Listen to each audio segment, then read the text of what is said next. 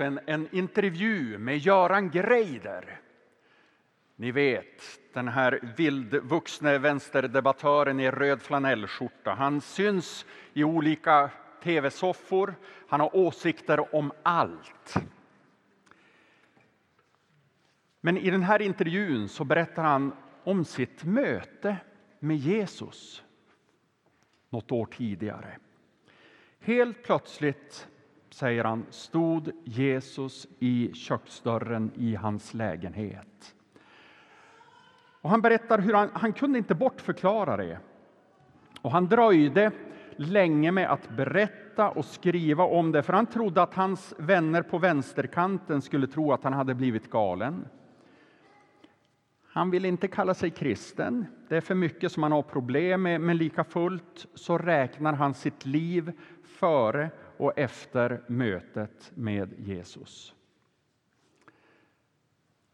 Jag läste också en intervju med Peter Englund från Boden, men också före detta ständige sekreteraren i Svenska Akademin. Och han berättar där om sin väg till tro, till kristen tro. Och den var mer logiskt resonerande, men mer än så. Och det märktes här att han inte gärna ville prata om det. Så fanns där ett heligt ögonblick i hans liv. Han berättar att han hade ett antal möten med en gudomlig gestalt. Han berättar också där i intervjun om hur mycket gudstjänsten och nattvarden kommit att betyda för honom.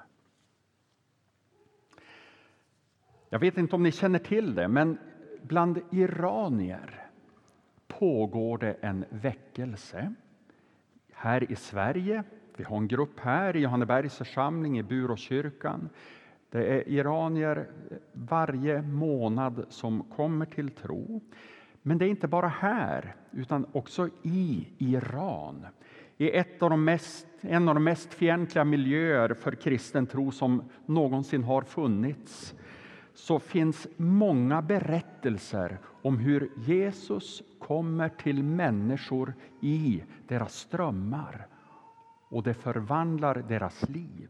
Och jag har själv mött en handfull flyktingar som delar denna erfarenhet.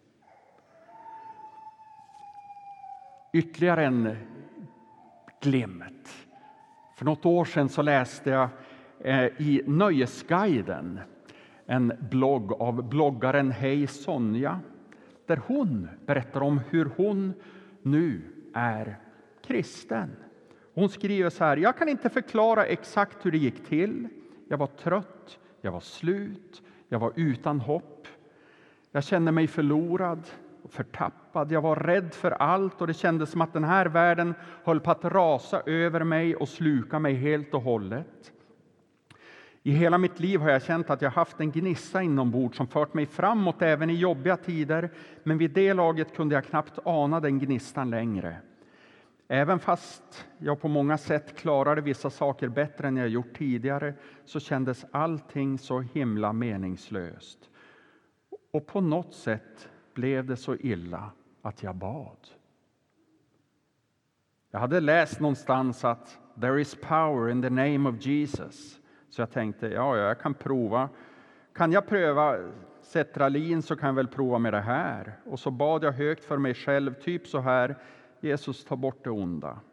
Och Jesus, nu lägger jag mig själv i dina händer, jag klarar inte mer själv. Jag tyckte till och med själv att det kändes skitkonstigt, men jag gjorde det ändå. Och det var i princip som att jag la mig som vanligt på kvällen för att vakna till en helt ny sorts dag det är svårt att beskriva. Jag har berörts i mitt innersta och det har förändrat allt. I början var jag jätte, jätteförvånad, för jag är inte den kristna typen, vad det nu är för typ. Men plötsligt ville jag gå till kyrkan. Jag ville läsa Bibeln. Jag ville prata med andra som känt och känner samma sak. Jag ville förstå vad som hände och jag kände ett nästan desperat behov av att dela det med någon. Så jag gick till kyrkan och njöt och jag läste Bibeln och blev varm i hela hjärtat. Varför berättar jag de här berättelserna? Jo, det händer ibland att Jesus kommer till människor utan att någon annan människa är inblandad. Det händer, men det är inte jättevanligt. Oftast behöver Jesus någon som bär honom fram till människor. I texten idag som vi hörde från Matteusevangeliet så är det en åsna. Det sammanhang där människor idag oftast möter Jesus är kyrkan. Därför skulle man kunna kalla kyrkan för ett, ja, en åsna eller kanske ett åsnestall. Och följaktligen är de människor som på olika sätt samlas i kyrkan åsnor. Och det är väl en beskrivning som nyateister gärna skulle skriva under på. I gudstjänster som idag, som vi firar, så bärs Jesus fram.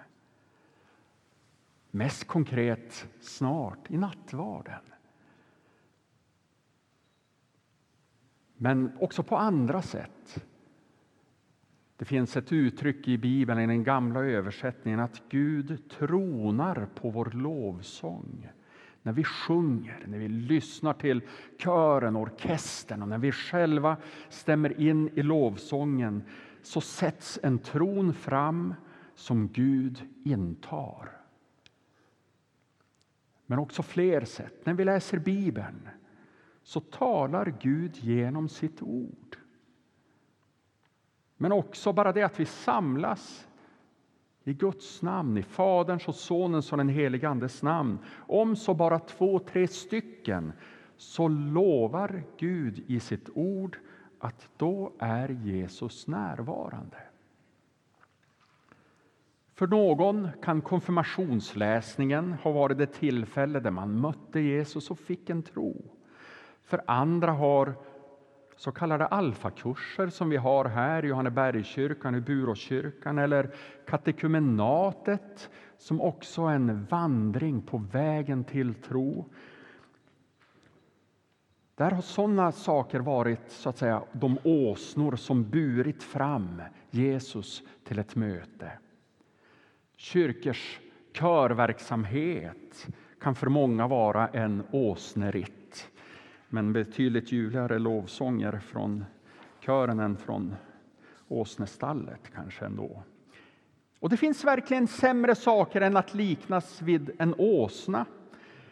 För den som funnit en tro, hur trevande den än är och som lever med i kyrkans liv så kan han eller hon i bästa bemärkelse liknas vid en åsna. Och en kristen, en döpt, har något mycket konkret gemensamt med riktiga åsnor.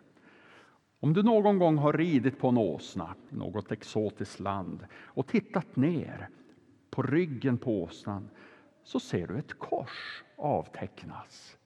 Mig veterligt det enda djur som har ett kors tecknat över sin rygg. Den som är kristen, har blivit döpt, är också korsmärkt har fått ett kors tecknat över sig i dopet. Och Det som utmärker en kristen människa är att med mognad och växt i tron, i vandringen som en kristen lärjunge, så tecknar sig det där korset allt tydligare, blir allt mer synligt i mötet med honom eller henne. Det är ganska vanligt att man hör folk säga jag behöver Gud. Men idag säger Gud till dig jag behöver dig. Jag behöver någon. Jag behöver en kyrka. Jag behöver människor som bär fram mig i mötet med andra människor. Jag behöver dig. Amen.